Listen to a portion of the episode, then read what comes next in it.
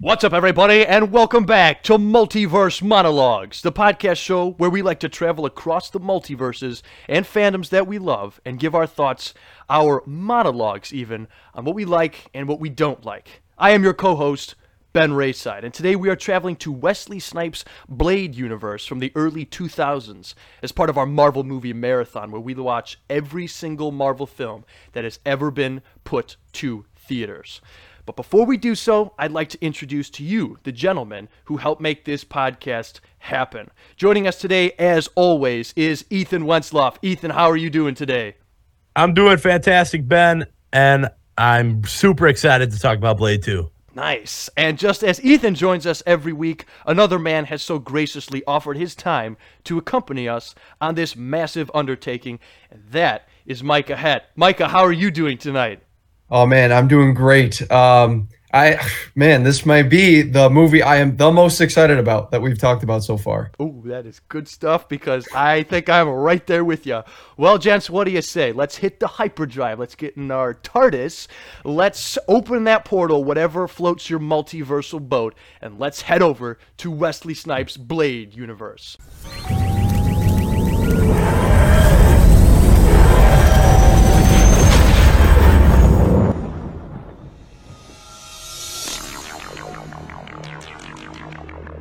Forget what you think you know.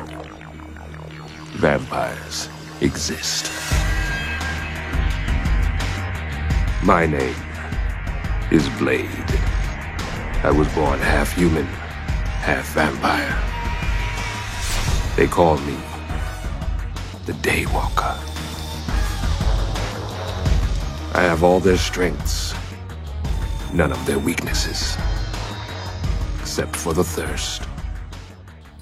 Before we get into it, make sure you're subscribed to our YouTube channel where we post this podcast every week if you want to see our beautiful faces, of course. But if you want early access to these podcasts for our Marvel Movie Marathon, they are always going to be up on Mondays on Spotify and Apple Podcasts. A five star review on any of those sites would be greatly appreciated.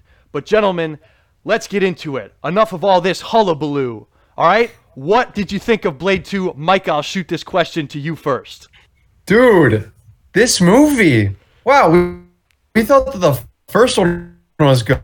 I, I think this is going to be the first movie, an old movie. You know, it's an early 2000s. Oh, they're cheesy. though. they're, you know, they're just bad. They're known for being really cheesy and, you know, it's just whatever. They're just throwaway action movies. But this one, I think this is a good, not only a, a better sequel, but also a good standalone movie. I am right there mm-hmm. with you. But before I give my thoughts, Ethan, what do you think? Yeah, going along with what Mike has said, this movie is a is an awesome sequel, and I really love the the way they incorporate the th- the horror elements to it, and just the expanded cast, and it's just got so much fun scenes to it. It's just overall like when I go into a movie, the biggest thing is I have to be entertained, and this movie I'm entertained the whole time. I, am I'm right there with you. I, I, I think this is a prime example of a movie that takes what the first film built and totally expands upon it in the best way possible. And I think it's I think it's a case of that this this whole deal that we've got going on here with Blade 2 is the main character Blade is in a universe that is as interesting or more interesting than he is. Because just like the first movie, this movie has great world building.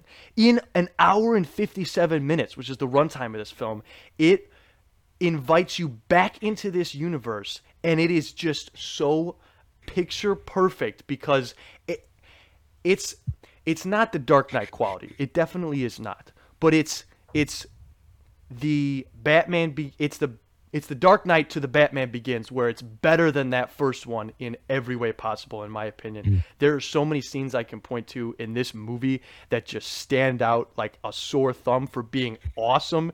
And I'm like you, Micah. I watched the movie, and at the very end, boom, after Blade goes, You didn't think I was going to forget about you, did you?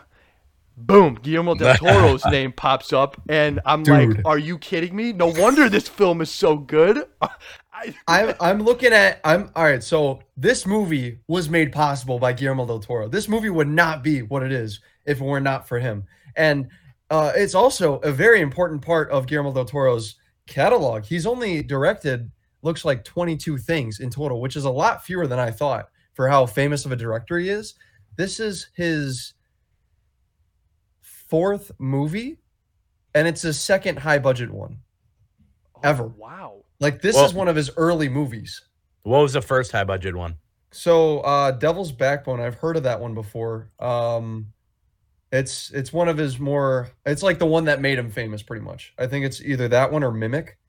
Uh those are his his real no, not Mimic, not Mimic. Okay. so The Devil's Backbone was one of his first movies where it really showed off what he can do. And um that came out a year before Blade 2. So I don't Mm. know the exact timeline, but from what I'm seeing here, after this, he started pumping out movies. And this movie really was the launch of so many different actors. So we know we know uh, Wesley Snipes. He's you know he's already been in movies before, but then there was secondary uh, Kris Kristofferson, famous actor, whatever. Norman Reedus.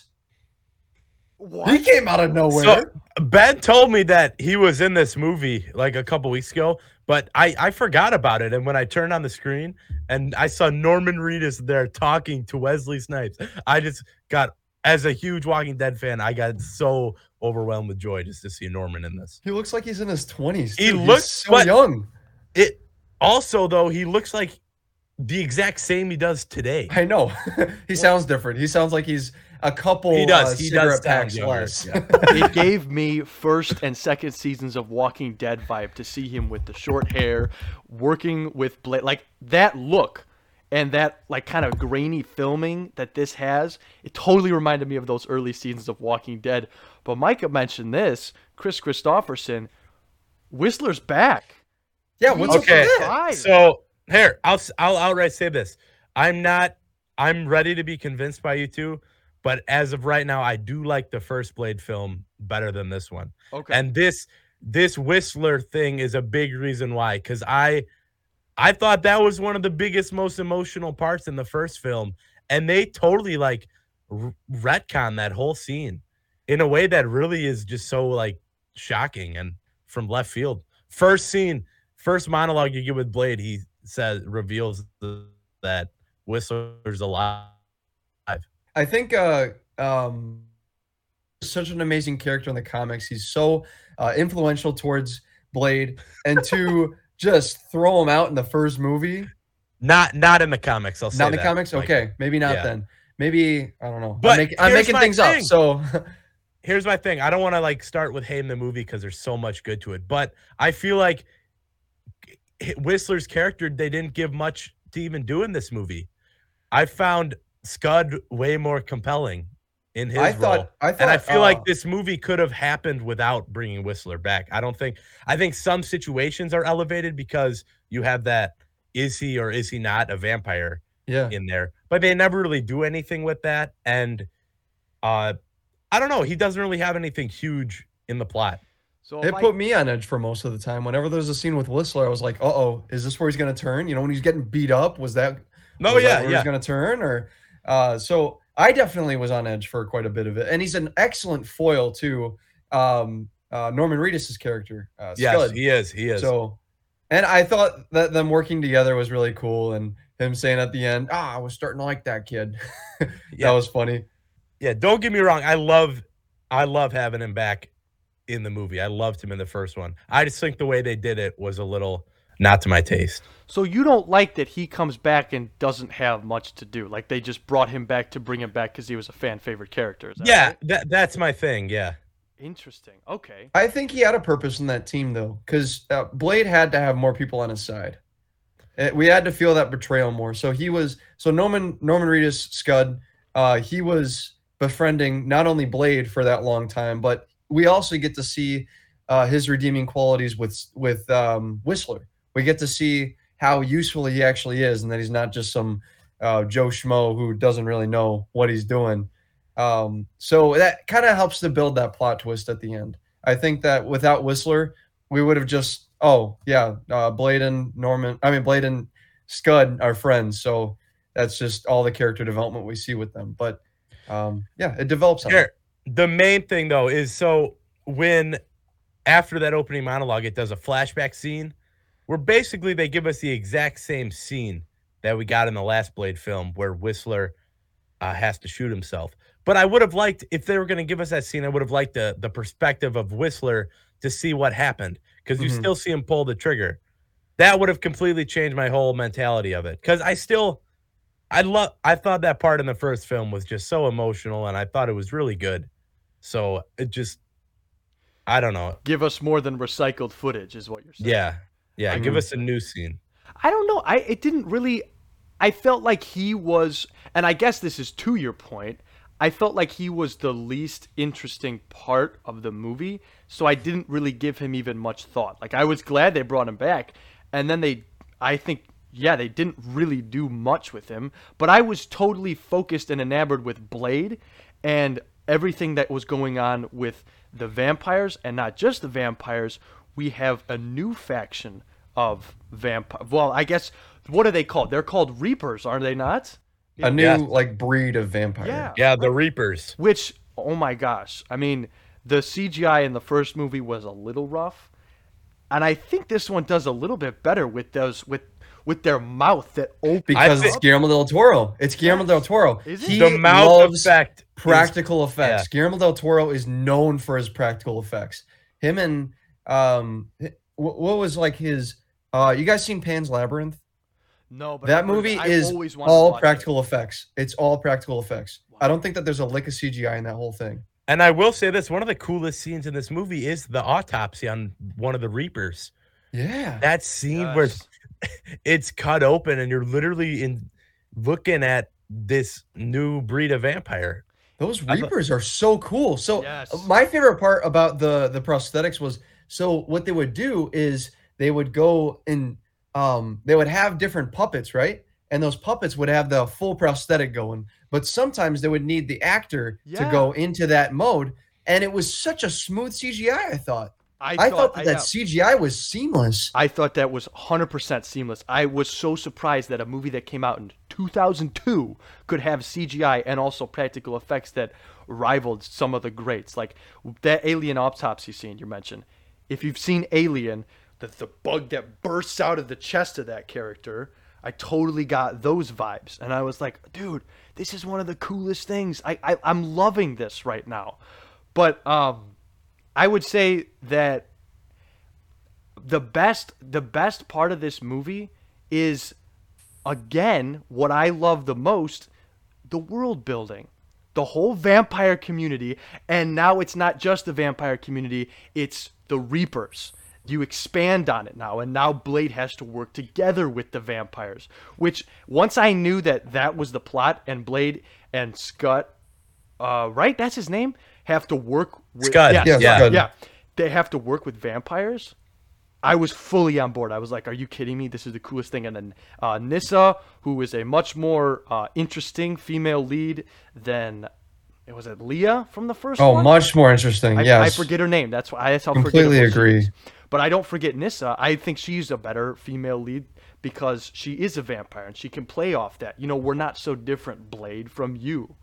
And I don't know. She has more purpose in the story too. It's not just like, oh, I'm I'm the guy I'm the guy in the chair who just makes the serum once. And I like think- that was all Yeah. that she did in that first movie. I and I think that was intentional by Guillermo. Del, like, you're not just ha, you don't just have some director. You know, I don't. I don't. I've never heard of the director who di- directed Blade One. I don't know any other films that he's done, but you know, I've heard of Guillermo del Toro.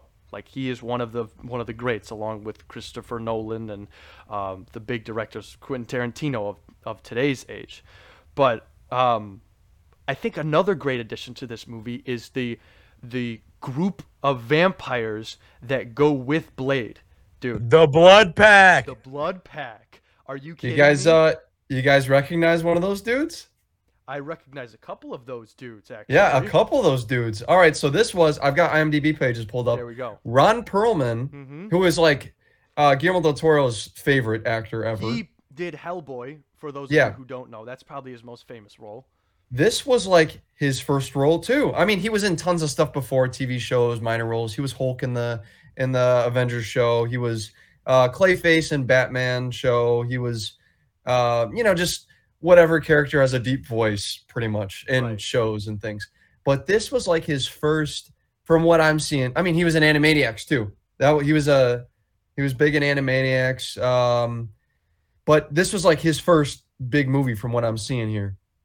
Yeah, so that was awesome. Um, Ron Perlman, the premiere, pretty much, and then we see Donnie Yen, Rogue One. who baby. I- yeah, I know him from Rogue my One. boy, dude. this was like his first movie that was in English. I'm kind of sad that he got so little to do in the movie, even though he was apparently one of the fight choreographers for the film. He that gets- one fight was awesome. Yeah, him. he gets he gets killed. I think pretty pretty dookie. I think I- know. Yeah, unceremoniously. he just kind of dies at the end, and I'm like, oh dang it, Donnie Yen, the, the fight choreographer. I was hoping he would go out with a a big fight, but I guess not. Also, fun fact about uh, Ron Perlman's character Reinhardt, he never takes off his glasses during the whole movie. He has his glasses. You never see his eyes. And you see how his his the only hair he has on his head is like Oh it looks like a strap, like he has a headband. yeah, and it goes into his on. into his goatee thing It too. was- it's I- not, but it's just say- one straight line. It's not a. I have never seen that hairstyle before in my life. I don't even know if you'd call it a hairstyle, a, a beard style, I guess, that encompasses the back of your head. I, I have no Oh, idea, man. but it was. I mean, was you have else. before, you just haven't seen the rest of the head shaved like that. Oh, I guess yeah, I guess that's true. I, he I, he was such a big like. He is a perfect Hollywood actor. He has such a recognizable face because of how like. I don't know if strange is the right word, but I'm gonna use it anyway. For Ron Perlman, yeah, he's got a face. unique face to him. Yeah, Right, exactly. he's recognizable, and he's got that voice too. Yeah, that's true. Very deep voice. So, just to tie it into today's events, did you know that? I mean, we kind of talked about it in the first Blade podcast, but even going into the production of this movie, Morbius was supposed to be the main villain. They still had plans Mm, to make him really? the main villain. Yeah, they were like, all right, even after the comic that established who Blade was in the comic run after his movie, they're like, all right, perfect, perfect opportunity to make him the villain, even though we didn't set it up in the first one. We're gonna make him the villain in this one, and they just, I, I guess, he just they wanted, so they wanted to save him for his own film franchise.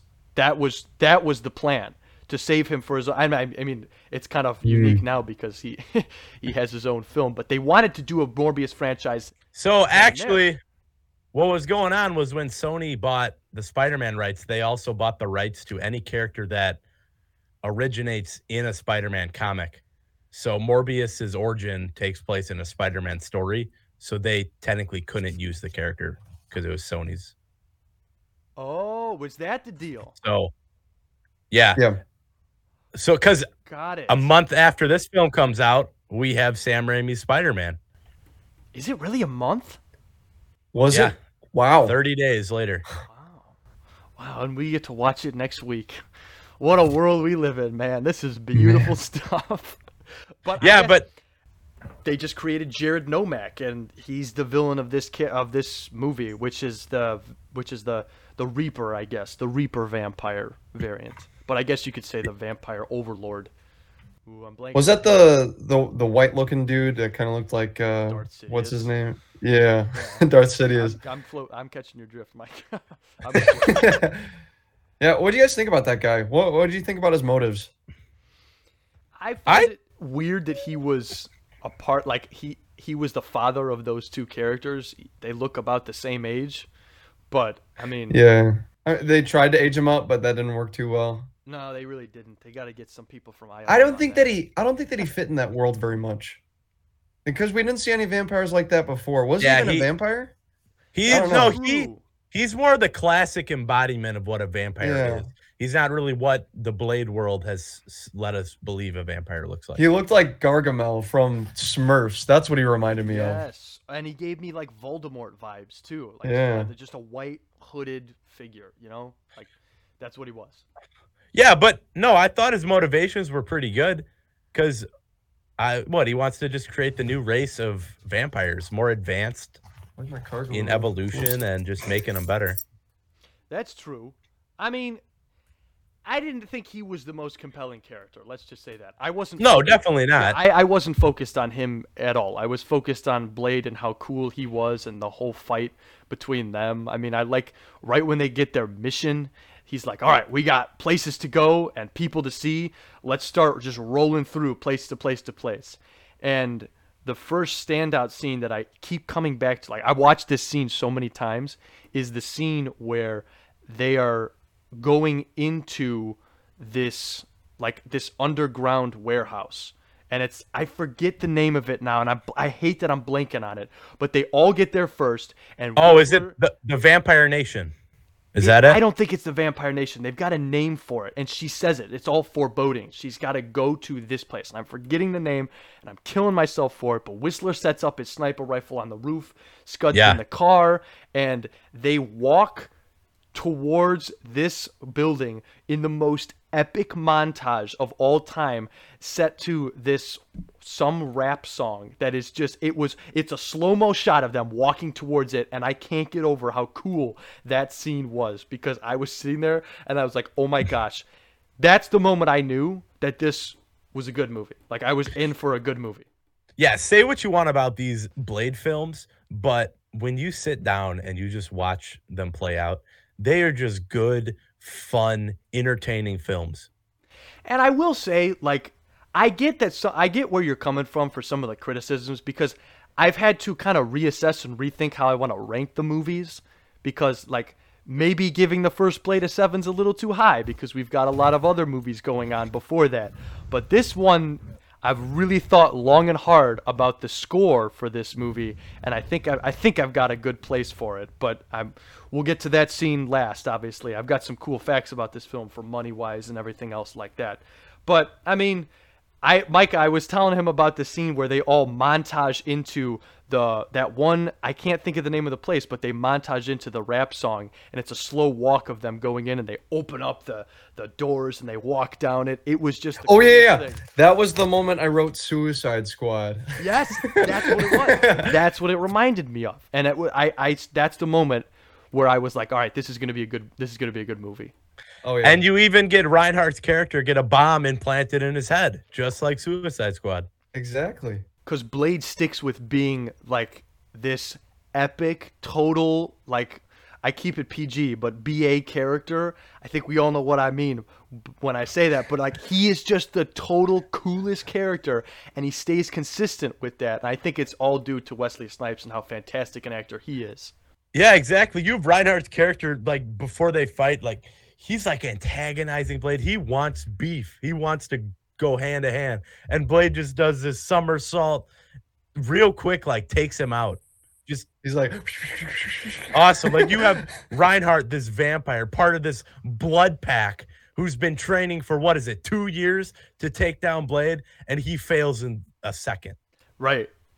And I will say I commented on the CGI that it was really good for their faces. But there are certain action sequences Oh yeah. Blade himself that do not hold up in the slightest. It No, no, is- wait, wait, wait, hold on, hold on. Okay. Are you sure? For that time period, I thought it was pretty good. Like we see Spider-Man next week, and you'll see some like what they can do, like what the max potential for uh, CGI was that year.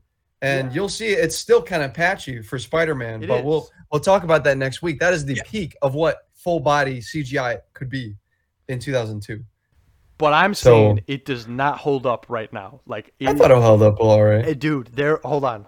There are some. I- there are certain scenes though when he's actually like they they make him a full CGI model, and even in the dark you can tell that that is a model, man. It it it was it was really dooky, and they spent their FX budget on the alien faces, Mm-hmm. absolutely, and they Yeah, and they I will best.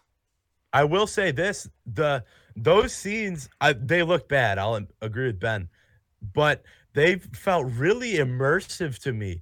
Like the Yeah. CGI style, it just felt like I was playing a video game, and that was a cut scene, and it looks like a cut scene too, just the way it plays.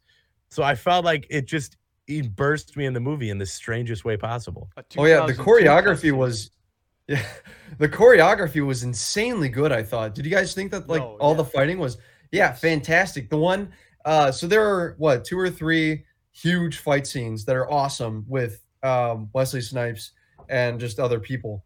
And there's the one with the big blinding lights behind him. That one was the first one where we saw CGI, and I can tell that one was a little, you know, iffy on the CGI. It was, Right. you know, it- but but the the moves look cool. You know, I, I even though the the CGI is outdated, the the moves were entertaining. Very cool stuff. And then the next best ones are at the end. They're always the best ones at the end. They always throw the. I like how Blade kind of takes a step back for for a lot of the this movie, and uh, we get to see some more characters. And then we get to see like whenever we do see Blade, we know okay, he's gonna fight, and it's gonna be cool, and it's gonna be epic. So at the end, we see this fight with him and uh, what's his name? Is it Damaskinos or is that the other guy? I don't know. No, I think The- it is. I think you're right. yeah, Damaskinos, the son. So when he's fighting the son dude, um, he does this flip. Do you guys remember that? Yes, And it kind of freeze frames on him when he's upside down. That was the coolest shot. It was so epic. Yes. It was just as epic, if not more epic, than when Wolverine does that thing around the Statue of Liberty with the claw. You know, Oh, it's man. it's like okay, yeah, that never happened in real life, but it's so epic, man. I still I still think about that Wolverine scene and I'm like, oh, that is a bad moment of CGI. Maybe maybe once we get through this era of bad CGI, and I mean we're kind of still sometimes in it, but maybe I'll just make a compilation of clips from each one of these movies of just bad CGI examples and just montage it throughout. Like I'll just create a montage of video clips because there's scenes in this one and there's scenes in the the upcoming Spider-Man movie. I think ah we'll we'll save that for when we talk about it. But um, uh I don't know. I'm with you on that on that one scene, Micah, where he jumps across his head, and I'm also with you when I when talking about the action sequences. He throw. There's one scene where he fights the the son again, and he throw like he uses his like. Is it a ninja star or like the two blades on either end? But he's It's like, better. blade boomerang. yeah, ba- yes, a batarang. But it's it's kind of like that where he's throwing that around. It just, I mean, the action, the action in these movies. for Yeah, the being how batarang was kinda is, weak. Like they rival or are even greater than superhero movies today. You call yourself an act. I mean, this is an action movie. Oh, yeah. First and foremost, rather than a superhero movie. I mean, we're starting to get into the era of real superhero films that and they, they, they start to have a big impact on society like Spider-Man and X-Men. But I mean I mean this this was the start, man. This was action before uh, comic books and universes and all that jazz. Yeah, what you lose in good depth and character moments, you gain in awesome action sequences Yes. with these Blade films. And I think that's why I'm enjoying them. I'm like I'm not there for like I mean I am there for the character development, but I know this isn't connecting to another universe and I'm there for a good story, but I know that these films are action movies first and foremost. So I'm coming there for the action first and foremost. And that movie, well both of these movies have now delivered and I think Blade 2 beats it by just a little bit. If not Yeah, action movies back then, action movies back then, they were made for okay, what string of events well, or what strings can we put between these action scenes pretty much? And you can see what movies do a good job at that and which ones not so much. So it's I think this is one of the ones where it does a, a, a pretty good job at, at making the sequence of events line up so that those action scenes make sense. hmm Did you guys catch the the two Easter eggs that reference Daredevil and Batman? It's done through dialogue, actually. There is Oh. two lines. They say one, uh, "The Man Without Fear," which is referencing Daredevil in this. I forget Yes, when it is. I- It's blanking on me. I do remember hearing that though. Are they actual references? I don't know if they. I mean, they have to be right. Yeah. But this one is a definite reference. It can't, it can't be.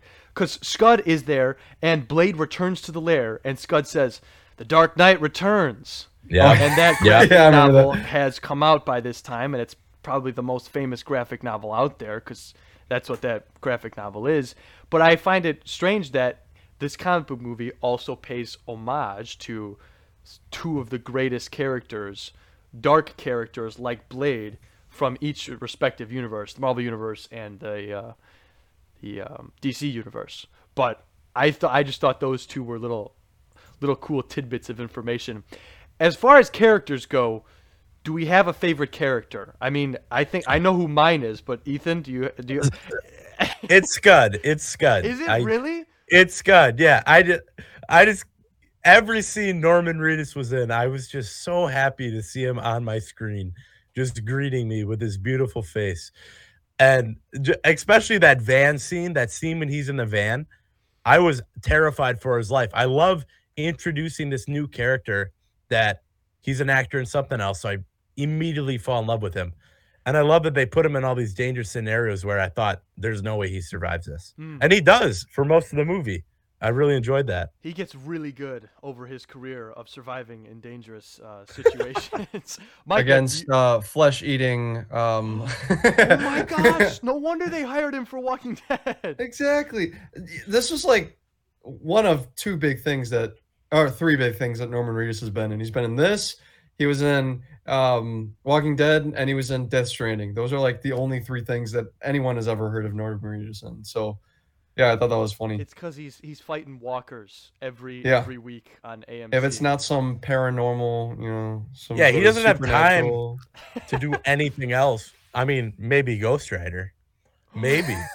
please, please, please. No, he's too busy with the, the the new show he's got coming up, or he's leading it, I guess.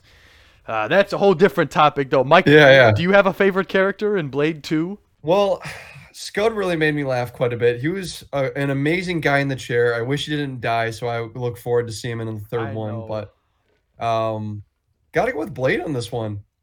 Man, the the choreography, the fight scenes, like it was just insanely good. I loved it so much.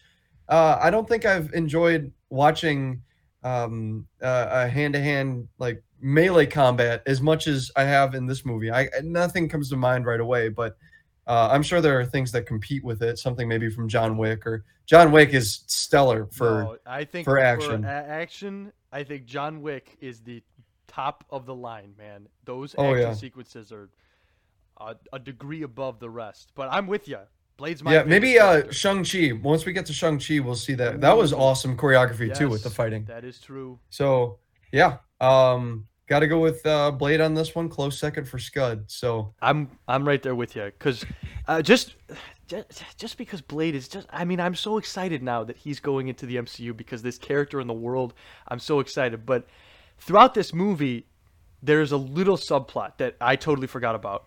He starts off and he's fighting these vampires and he leaves one alive and he says, "Don't think I'm gonna forget about you." yep. Yeah. and the whole movie goes along and that vampire survives and they win the final fight. And at the very end of the movie the last scene he goes and meets the vampire and kills him. And he said you didn't think i was Oh, going to yeah. forget about you did you and i think that is the coolest way to end a movie in a scene that i forgot about that was so i mean uh, come on.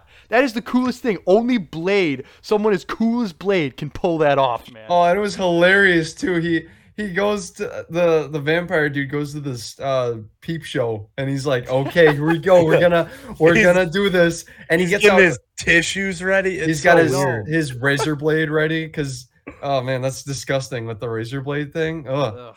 Uh, I don't- guess that's how vampires get off. But um, guess yeah, so. uh, and then the curtains open, and who is it? Wesley Snipes blade. Boom. Ah! I- like such a like, perfect ending to this film. yep oh, like yeah. instead of trying to be this big emotional uh rogue one ending you know because you have him and Nyssa as she's dying and the sun is setting which or is the sun is emotion- the I sun mean, is rising actually I yeah got like that was a good scene. I think that, that is was- a good scene I yeah. I felt but i i love that blade does what blade does and sure they'll give you an emotional moment but that's not the core of blade the core of blade is it's going to cut to a scene of him killing a vampire and it was just Oh, a great perfect ending to this film so little tidbit of information. This is Wesley Snipes' favorite Blade film that he's done. He likes one and three, but for for his for what it's worth, this is Wesley Snipes' favorite Blade movie. And I I mean I can see why, man. I think it's mine. I mean I haven't seen Trinity yet, but doesn't have the best IMDb score for those of you who have seen the Yeah. movie. So well, I mean we will get to it though. I think it's in two years or something, 2004 when that one comes out. But um, do we have a favorite scene in Blade 2? Is there any scene that really stands out? Or if not a scene that you really like, something that you just liked in general about the movie? I mean, and Micah, I'll throw this question to you first. Um, well, the the scene that is certainly most memorable for me, uh, if not for the best reasons, uh, was that rave uh, scene.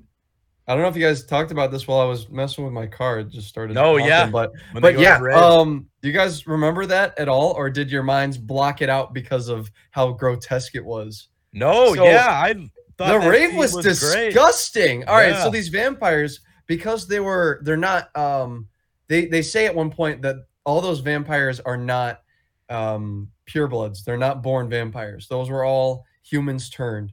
And the the true vampires in our in our little group dudes, they're like, oh, these disgusting dudes. They're so gross. Uh, because I guess they're more civilized than the uh, turned the people turned vampires. So okay, uh, but these guys in the club, the the humans turned vampires, what they do because they have this uh, very quick regeneration, what they do is they they cut themselves open and perform open heart surgery and uh, back surgery, and they Yeah. slice open their arms and backs and chests. It's just disgusting. And then you see there's there's this couple and they're all looking at each other romantically, think they're gonna go kiss, and then they pull out razor blades each and they put them on their tongue and then they start making out. And it's it's like, ah, oh man, this is ah, I don't want to. And it goes on for like five minutes as they're searching this club, and, and it feels like forever because it, every scene, every every cutaway, you're like, oh, okay, whew, we're glad we're done with that because it cuts to someone who's in a hallway or something. Then it goes back to the big club room with uh, Ron Perlman or something, and he just looks over in disgust at this dude who's got his back completely open with all of his ribs hanging out, and ah, man, this is. But but to go along with that, it looks real, like that Guillermo del Toro knocking it out of the park again with the prosthetics, like. It, it's insane how how fantastic he can get these props to look and you know some of them are actually body parts like p- people with things on their back prosthetics or people with prosthetic arm makeup and stuff and it's really convincing and uh, I, I, I was really impressed by it and disgusted Yeah, Micah, you're describing my least so- favorite scene. You're just I, asked you what your favorite scene was, and you're describing my least Yeah, favorite scene the because that- disgusting. that that's just the first scene of how memorable it is. It's just memorable for me in the worst way possible. I hate right. I hate that scene because it's so good in that way. That's fair. That is It did its it job. did its job. Yeah, it's like a horror Yes, movie. Your favorite yeah. part of a horror movie is going to be the scariest scene, right? So, and because this movie is a Guillermo del Toro movie, it's going to be whatever scene makes you cringe the most because of disgust and uh, grotesqueness. So, yeah. That is very true. Ethan, do you have a favorite scene in this movie? Yeah, I'll say it's it's right along the lines of what Mike is saying, but not not exactly what he's saying. But I do love all the stuff in that rave building that they're in. I love the setup. I love you got Norman Reedus Scud in the van. You got Whistler on the roof. You got the rest of the Blood Pack and Blade, and uh, Nyssa and Asad in the building. I love all that. I love the cut scenes of them all searching for the Reapers through it. But my absolute favorite scene in this entire movie is when you have Reinhardt's character. He has his laser pointed right at Blade's oh. chest. and Yes. I forget which of the other Blood Pack characters was like, "Yeah, well, he's got you." And it cuts to a wider shot of Blade, Wesley Snipes. He's has the biggest grin on his face, and he's pointing his. He hasn't right- moved at all, too. His arms are still crossed. He's just got this thing. It's like it's like this. It's like the most the most obvious. La- it was just such a funny visual. Another uh, another hilarious visual to me that was kind of goes along with the grotesque line. Um, when Donnie Yen, that's our our guy from Rogue One, Snowman, uh, when he's fighting that main guy, the main uh, vampire dude thing with the yeah. So Yep. he stabs him in like the crotch or something, and he's pinned up against Oh the wall. yeah, And then he crawls up the wall, and the sword just slices through him, leaving Yes. his entrails behind. Oh it's my Yeah, that was- That was quite disgusting. As cool as the action was in this film, there were certainly some grotesque scenes that earned that R rating. Absolutely, like Yeah. it's bad, man. It is These these bad. dudes, these dudes are way cooler than the vampires. The the, The hybrid Reapers. dudes, yeah, the Reapers. They're way cooler than the vampires from the last movie. Well, how, how would you compare them between the two? Like, we got the the vampires from Twilight, pretty much, compared to walkers from you know Walking Dead. It's there's no comparison. There's or even the even the the zombies from um, what's that one where they can run? Um, and there's Uh, this big wall. World War, World War Z. Z. World Yeah. War Z, yeah, Yeah. they're they're comparable comparable to the World War Z zombies, I think. Good movie, by the way. I'll always defend World War Z. I love that movie. Even like, I know it's got a lot of mixed reviews, but I love that movie. It's got a great music. What do you think, Ben? What, what was your favorite scene? What which one were you Um, thinking? Oh, my favorite scene is when they all enter the House of Pain. That is the word I was looking for. Yes, the House Whistler, of Pain. Whistler sets up on the roof, Scud's in the car, and they walk to "I Against I" is the song that is playing, and they slow mo walk to their. It, it, the scene stayed with me, and I watched it like three times today just because of how cool it was. I'm gonna try and play it if you're watching on YouTube right here, but I mean it's just so cool, man. I I love that scene so much. Um, I know, Mike. What do you think of the Yeah, go ahead. Actually, my bad. What do you think of the soundtrack? While we're at it, I The- thought it fit pretty well. But what about Yes. I so when I'm watching a movie, compared I always, to Blade? yeah, I always look for a track that like stands out, and I can like put on a playlist that's a playlist worthy song. And I don't think there was any playlist worthy songs from the score for this movie, but I did think it was an improvement on the first one. And I'm just waiting for that like the Blade theme.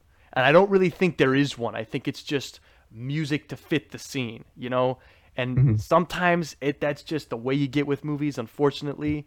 But um like this movie compared to the next movie that we're gonna watch, like the Danny Elfman composes a beautiful Spider-Man theme. Like that first one is I think there's only one Spider-Man themes that beats it out, but when you hear it, you know, boom, that's Spider-Man. But there's no piece of music that you hear that screams, boom, oh my gosh, that's Blade.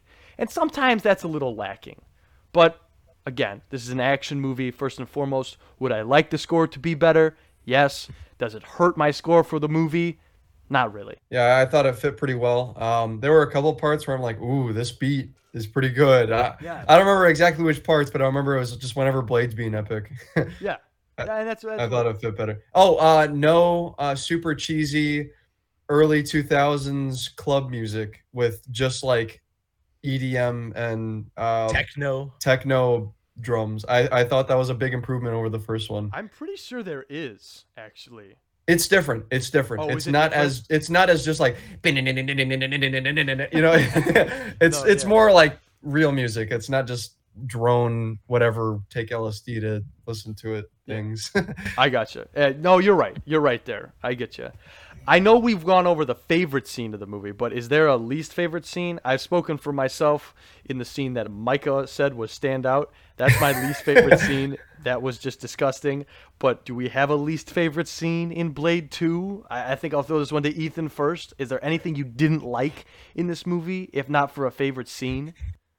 No, I don't have like a huge thing I hated in this movie, but a scene that I wish was just better was the the flashback with Whistler's death. Mm, I wish they gave us a new perspective of that, show us what happened from Whistler's point of view, instead of just giving us the same scene. I thought if they were going to give us a flashback, they'd give us something with more context and show us how he survived, how the vampires got a hold of him. But no, they just kind of they skipped over that. So I wish that was a little better. That's legitimate criticism. Micah, do you have anything that you have a problem with or a least favorite scene in Blade 2?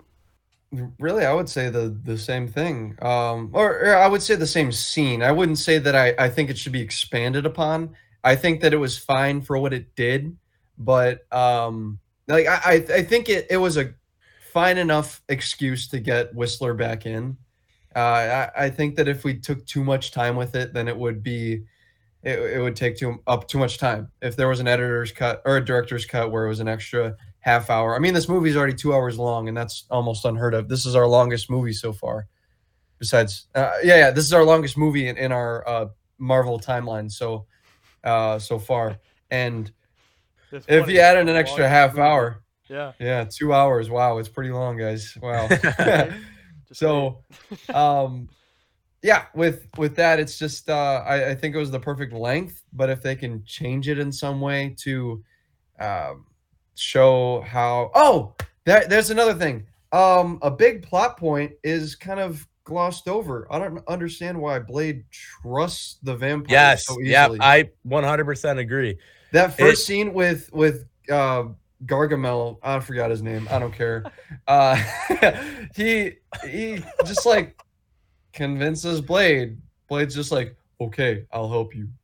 What? Yeah, that that is one of my big criticisms with the movie, especially with uh Blade bringing Whistler and Scud. I mean, Whistler's already been bitten, so he's technically cured of the, the vampireness. But Scud, he really could have blown his cover by going so willingly with the group of vampires, the Blood Pack. I don't know why Blade didn't question why he was cool just being on the mission with them.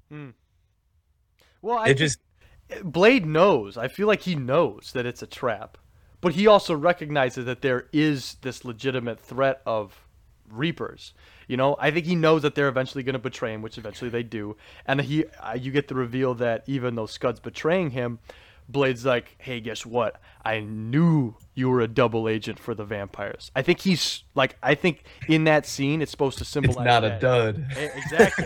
it's supposed to not a dud. it's supposed to say that hey guess what blade actually he knows what he's talking about he knows what he's doing and even though the vampires are there to betray him eventually there is this also this other threat that he recognizes that hey this is going to be a threat to not only me but to the vampires so in a way they almost have to work together But here's the thing: the I forget the Voldemort guy when he's doing his pitch, all right we need to find out He's the name of like- that guy he's like, "We're gonna run out.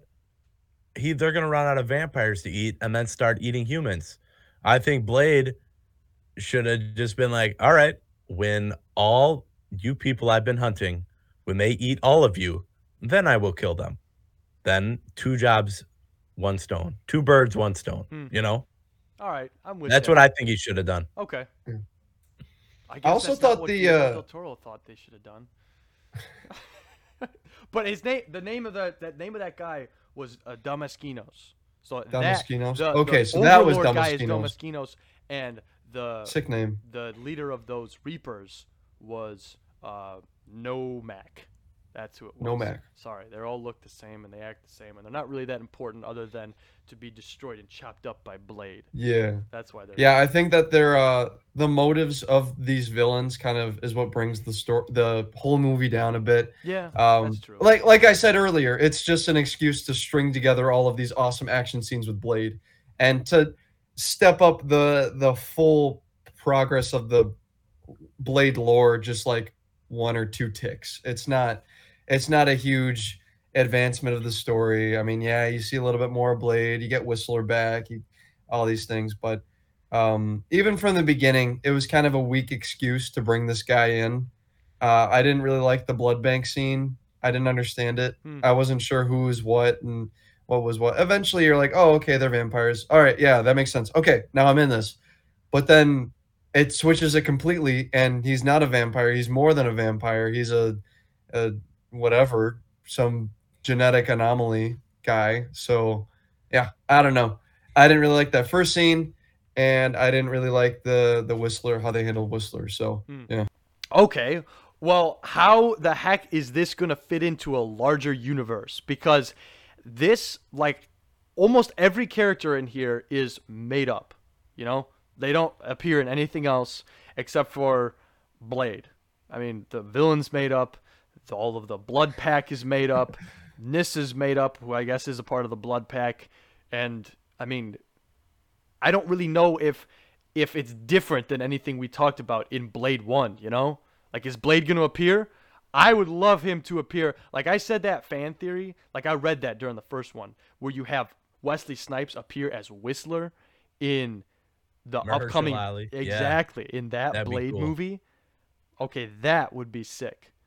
And I, as I've thought about it more and more, I'm like, okay, this is a this is a top ten idea. I don't know if Marvel will hire him because of all of the crap that he went through, but Hmm. I mean, that's definitely cool, man. Think we'll uh, see him in Multiverse of Madness? Any uh, any changes on the opinion I, I, on the theory? What did we say last time? Did I say no? I think we said no. I say, I'm, saying, I say I'm no. saying yes. I'm saying yes now. I It's thought that we'd see him in Morbius. Um, unfortunately, uh, didn't this is a post Morbius world, and uh, dun, dun. yeah, unfortunately, Morbius was not all that was uh, expected of.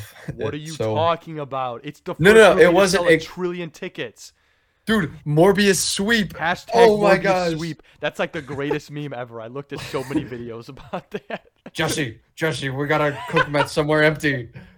All right, Mr. White, I bought tickets to Morbius. We're gonna cook at there. Mr. White, there's so many people here. Jesse, you. Jesse, didn't you know about hashtag Morbius sweep? Jesse, Jesse, you didn't know about this, Jesse. I love that. That is so good. So the one trillion tickets. First movie ever to do. eh, eh, Dude, it's got a 262% of Rotten Tomatoes. Are you kidding me? That's never been done. How's ever. Let's keep updating this every week. All right, so where is the box office right now for Morbius? Is it doing well?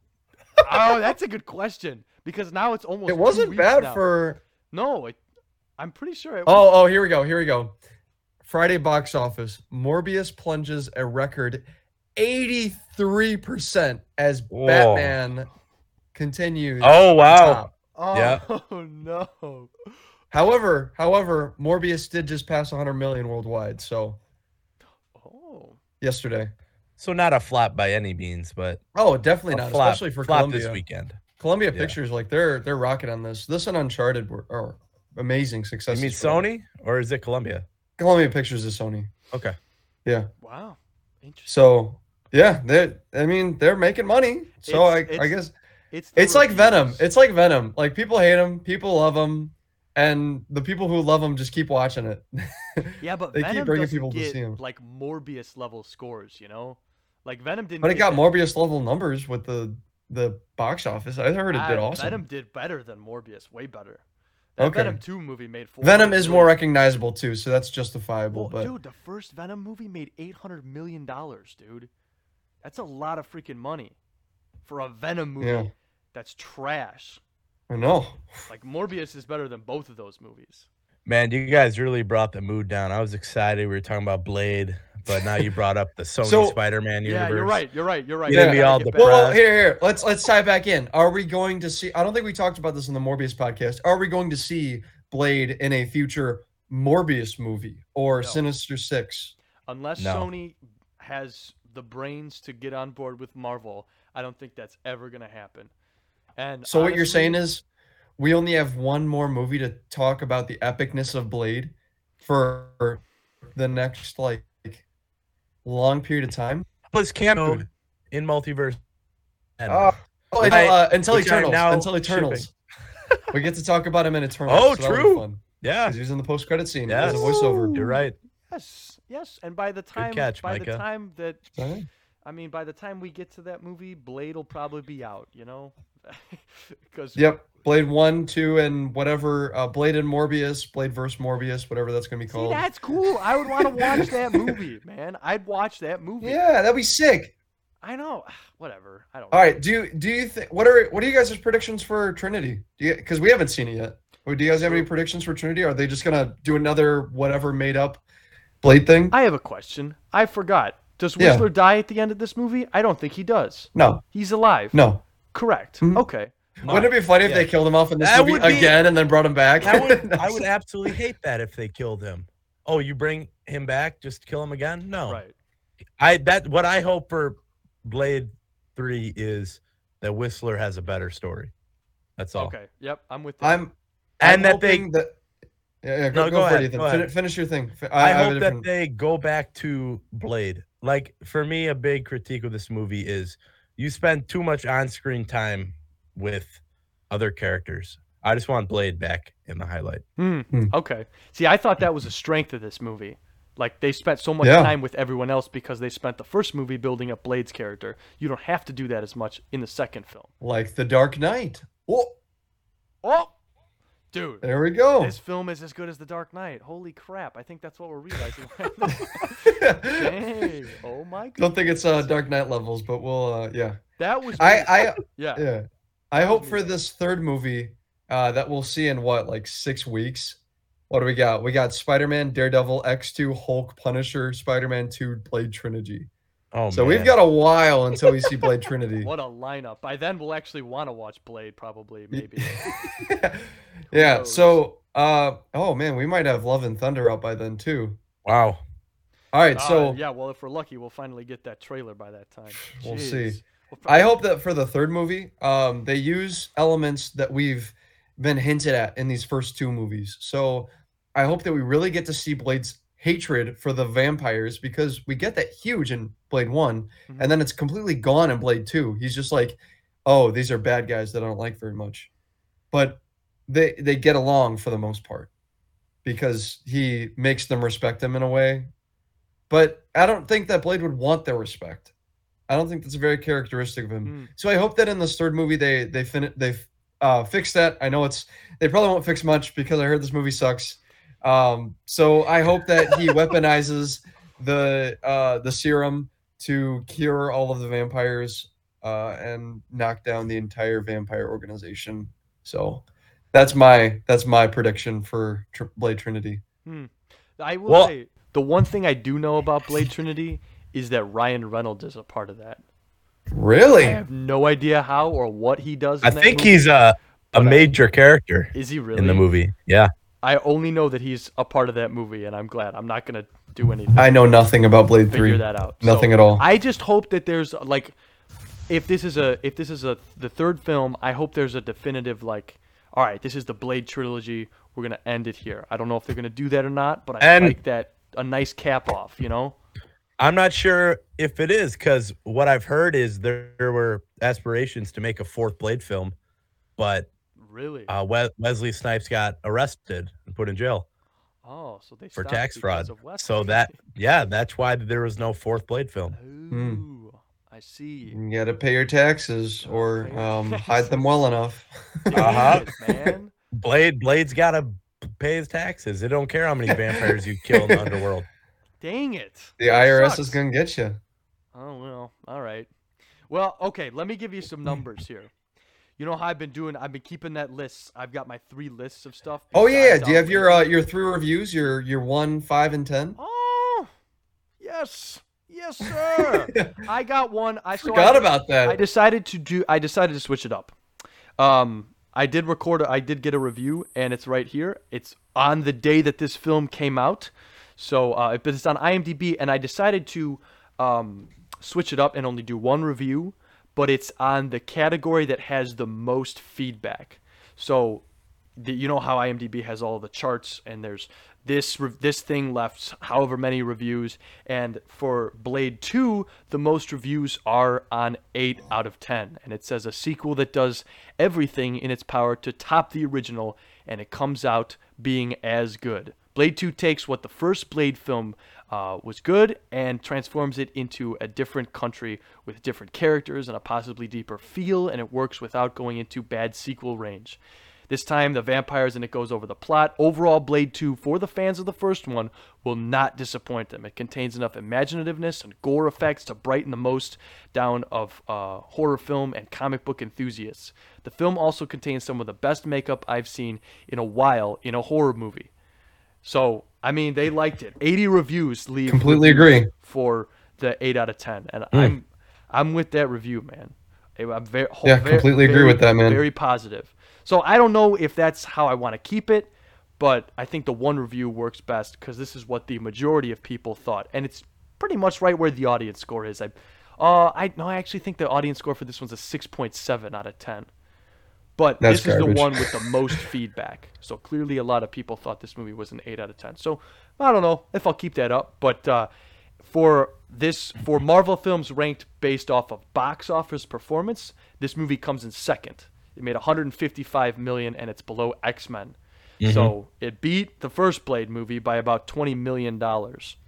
Um, as far as Rotten Tomatoes score goes, this movie beats the first Blade movie by 1%. Wow. 58% over the first one, but it does come in second. Obviously, X Men still first with 82%. Um, Hmm. And then, based on the audience score for Rotten Tomatoes, Blade 2 is third. So Blade 1 has a 78% and Blade 2 has a 68%. So a drop right there, but it's right in line with its Rotten Tomato, uh, its IMDb score, the 6.7, 6.8 range, 68%. So obviously hmm. X Men still is the top of our list and the number one film. Wait, I, I, I, I, I noticed you didn't mention Howard the Duck at all in that discussion Because there. Howard the Duck is last in all of those. knocked, knocked off the leaderboard. Ouch. Ouch. All right, gentlemen, do we have anything else to say before we give our scores? Let me just Blade review my notes put real quick. Yeah, to- I I just want to Vampires were out. way less cringy in this. I like that. That's that. true. Yeah, you don't have no Stephen Dorff. What were you saying? I just dur I paused the movie. I had watched with the closed captions on, and I paused the movie as they were naming all the blood pack. Ju- I rewinded it just because their names were so hilarious. So I just want to read them right now. I wrote them all down. You got Lighthammer, Verlaine, Priest, Snowman, Chupa, and Reinhardt. Dang, what I cool did. names, man. Oh, Chu- I- Chupa. I thought it was funny how uh, Snowman, our man, uh, our guy from Rogue One, still has Yep, a uh, a, disability. He's uh, mute. Dang. he he's not blind in this one. He's mute. So that's one thing. When he And then another thing that was very blatant. Um, I don't know if you guys caught this, but Oakley sponsorship. I The did not- I sunglasses? did not. Blade sunglasses were Oakley. The drug dealer's beanie was Oakley. Wow. Um, Reinhardt's glasses were also Oakley. There was a lot of Oakley in this thing. I didn't catch that. I kind That's of a want to go good- buy some Oakleys right now. That's a good score for Oakley. And right I there. wonder, I wonder if this was one of the movies that made like this and Matrix, how they both have the same sort of glasses. I wonder if that's why cops wear those uh, Oakleys that wrap around like that because they're just so they're just so cool. You know? Can't be. But if Worn it's by cool people. that would be the most coolest thing ever. Because of Dude, and who- Matrix. You Who know what? I think like I think we got to interview the police. Do we Yeah. know a cop? Actually, I know a cop. we'll get the whole police. Yeah, my uncle's a cop. He wears those podcast. glasses. Get him on the podcast, man. Let's get him on the podcast. I'll get him on for the Punisher podcast. Ooh. He's one of the dudes that's got Punisher stickers on his on his truck. So Oh. Am I wearing a pun? No, I'm not. I'm wearing a Tune Squad shirt right now. My bad, my bad. I thought I was. I was wearing one yesterday. I was wondering if it was still on. I don't know. All right, and then last thing, uh, Yeah. I've got costumes were awesome. Um, Yes, they, you know, agreed. knocked them out of the park once again. So I think uh, the leather is kind of wearing out at by this point. I, I think this is one of the last few movies that still embrace the full leather trench coat thing going on. Mm. Um, we'll see if they keep it up with with number three because in this one, the entire blood pack is still wearing leathers. Six is that what the third one's from? 2000, 2004. Yeah. So we got two more years. 2004. Yep. That was the one, Yeah. man. And by the looks of the uh, by the looks of the poster, it's there's leather. So don't get your hopes up. Indeed. Um. All right, gentlemen. Is it score time? Now me, uh, let me pull up the spreadsheet. is- Pull up the spreadsheet, Mike. I got the spreadsheet. Okay. All right. Uh, Ethan, we'll go with your score first. All right. So, like I said, I really love this movie. I love the Blade universe. I really enjoy just immersing myself in this world and meeting all the new characters and all the new lore. And I really enjoyed Scud and having Whistler back on screen. And it was just a super fun, entertaining movie. But that being said, I still like the first Blade movie significantly better than this one. I think the first Blade movie did such a great job at introducing us to this world, introducing us to the lore, giving Blade a lot cooler moments. I do think his two fight scenes in the first Blade don't even come close, or no no scene in this movie comes close to those two. I just think they're just so good, and I love learning the world for the first time. So, yeah, I I'm putting this one under the first Blade and under X Men. And what did I what did I score the first Blade at? I think about Uh, a seven. Yeah, you got. You gave it. You gave Blade a seven, and you gave X Men a seven point one. All right, this will go at a six point nine. Wow, Right- filling it right- in, filling right it in. under there. I mean, like Ben said, we got a lot of movies to Nice. To review, and I got to save Nice all indeed. every point I can. All right, all right, that's fair. Six point nine for Ethan And I- Two. I do take points away from Blade 2 because of some sloppy aspects. I don't like the lack of Blade in this film. I think he needed to be more prominent. I don't like focusing on Priest and Chupa. I don't care about you. I Hmm. want more of Blade on my screen. I think the way they bring back Whistler is sloppy. And just some of the scenes weren't the best. You have that whole scene in the rave where Blade is this sacred no vampire killer known as the Daywalker. Oh yeah, and he's just hanging out. and he's just hanging out in the rave. I mean, maybe everyone's drunk and high out of their minds because who knows what they do at a rave, but he's just standing there. And I don't know. I don't have too many critiques of this movie. I do think it's very fun, but I think I like the Blade Blade one a lot more. Hmm. Not a lot more, a, a point more. Okay, I was gonna say uh, point one more. Yep. Yeah. Uh, Micah, your score for Blade Two. So uh, I really like this movie. This movie is definitely um, disagreeing with with Ethan here. It is the best movie we've seen so far out of our uh, out of our wide selection of you know Howard the Duck, Blade, X Men. uh, you know this this big cast of characters, even uh, Morbius. You know it's so uh, so with with this movie, I, I really liked what they did with Blade. I uh, Ethan said that Blade didn't get enough screen time. I think that they used his screen time perfectly. I think that yeah, in the rave scene he could have been used better and whatnot, but uh, they do spend too much time trying to develop these uh, blood. Uh, the, what are they called? Blood The blood, pack. the Blood blood, pack. Yeah, but uh, I think that it's just kind of what this movie is is for. It's to develop. It's to show. Oh man, there's this cool group of whatever. So, um, I, I I love the prosthetics. Guillermo del Toro knocks out of the park with that. The writing is.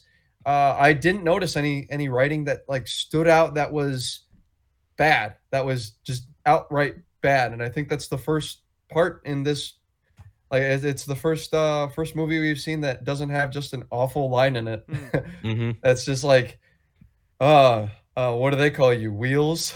Yeah, yep, yep. So no, no, no lines like that, or um, you know, it's, I, I'm trying to think of one from Howard the Duck with, but that's just a lot of examples from Howard the Duck. So, uh, with with Blade, I was considering breaking the eight. I was considering breaking eight out of ten Wow. for this, uh, but I think uh, throughout this uh, throughout this podcast, Ethan has convinced me it is not quite an eight. Uh, I'm gonna give it a seven point eight Oh wow. out of 10. Okay. I really I'm glad enjoyed I this movie. Uh, I but it, it's knocked down from an eight. My score was 0.2. And Mm. then I was thinking, well, it doesn't advance what we already know about the Blade world. It doesn't go into a, a greater story. It's not setting up a sequel too much. Like it kind of ties off all the ends. Like there's not I don't really know where they can go from here.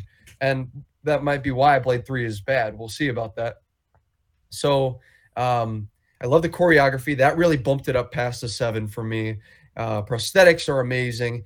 Uh, characters are awesome. Everything's epic about it. It's just those few things that don't contribute that make it an outstanding film. That's what that's what has to break it for an eight for me. So, yeah, we're gonna give it a, a seven point eight. Seven point eight. Wow. Yes. All right. I, Mike Mike uh, going high with Howard the Duck and pretty high with Blade too. Hey But man, we, haven't still heard have Ben yet. Let's two go. point two points to go for uh for best for you know an out of ten score. So why not start fleshing out those higher ranks? Okay.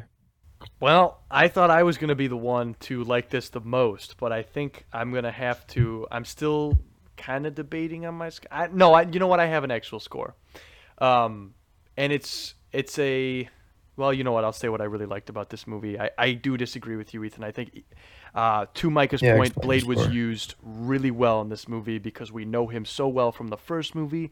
A lot is set up there, and I think you do need to focus on the Reapers because they are your main villain, your main antagonist in this movie, so they need that film time. And I disagree with your point of investing in the blood pack. I think they aren't invested on enough. I really don't know about any of them other than that Reinhardt is a little racist, you know? I beyond that, I think they're just all really cool caricatures of you know, these cool uh, vampires. So if anything, they weren't given enough, but I think they were given just enough to be this group of assassins. Um, and I also really like the relationship between Blade and Nyssa. Their interaction in the end, when she says goodbye to him in the sunlight, is almost as evocative as the first movie when, or it hits you at least the hardest when they give, they bring that vampire leader out and burn him in front of the sun. It's a very emotional moment for different reasons, but it still hits you the same. And I just the world build the the more world building this does gets me more invested in this universe. And I hate to see the low rating on Blade 3, which makes me think that it's going to take it down a notch. But for right now, Blade 1 was a hit and Blade 2 definitely succeeds that in my opinion. So for that, I give it a 7.5 out Mm, of 10. okay. Better than Blade. I believe I put that at a 7, but Yes. 7.5 is my uh, review. A full half a point over Blade. I think it definitely improves on it. I can't quite get it to an 8 because of some Yeah. problems with CGI. Ethan has convinced me on Whistler's point. I think he was brought back a little too a little too quickly. I didn't even think about that when I was watching it. Um, and then yeah, the CGI was really crappy at times. It stood out. Even though the prosthetics were great for those practical effects, there were some certain scenes with your titular character where he's running around or jumping over people where it was like, holy catfish, this this really stands out. But otherwise, just a really great movie and the best, in my opinion, that we've seen so far. So where does that put Blade, Micah, in the overall multiverse rating? In uh, in your explanation, actually, I, I kind of dropped down to a seven point six. We'll call it there. We'll say Oh, for me for me seven point six. Seven point Um, six. with our average, with our average, it brings us down to seven point three repeating. So seven and a Mm. third out of ten. Got it. Is that I think that's a very respectable It's- score. yeah. It's number one right now, then, yeah. Number one. Yep. So we and got- here, thi- I'm not mad at where you guys put it. Like I came into this podcast fully ready to be convinced that this is a better movie than Blade. I was not, but I still really enjoy this film. And I with this with this watch through, we're watching 40 plus films. Right. So there are gonna be films where this happens where the other two like it more than one person. And like it happened with Ben and X-Men. Me and Michael liked X-Men more than Ben did. So yeah, it's just this is the start of what's about to happen, especially when we start getting into the the the better movies and further down the line.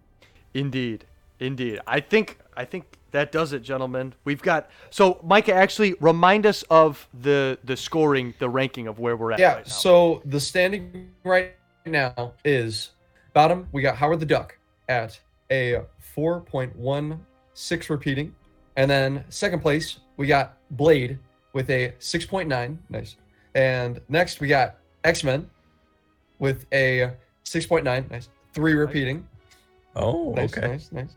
And then uh, first place we got Blade 2 with a 7.3 repeating. Oh, yeah, Okay. uh, like Okay. four point four points over Blade, uh, X Men. I X Men and Blade. Yeah, it's I can Close. I like that. I like that a lot. Yeah, Yes. point four points. Almost uh, almost a half point over Blade. I like that.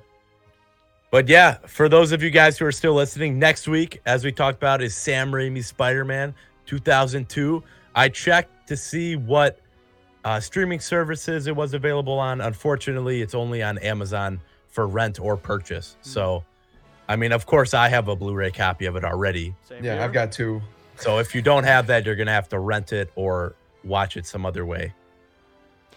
But I They've mean, got the uh, they've got the eight pack or whatever at Walmart where you can get one, two, three, one, two, one, two, three, Venom, uh, Spider Verse. You can get like all the movies in one pack. So But who hasn't seen the first Spider-Man movie with Yeah. Tobey Maguire? That's the thing. exactly. For the rewatch, it might be difficult, but we, I mean, I, it's a sure bet that you've seen Tobey Maguire's Spider-Man one from 2002 before, and I'm I mean, excited to talk about. it, Heck, man. I watched it a couple months ago. Same here, man. In Yeah. I'm- for I'm so uh, excited. That I'm that excited. movie's I'm so Yeah, yep. Next week's we gonna be fun. Really get into it, man, and it's just I, like, it's a movie that it's the first movie here that I really remember seeing, and I have it's a, just a good movie, man. I've seen it twice, and pro- I'm gonna watch it, rewatch it again for a third time now.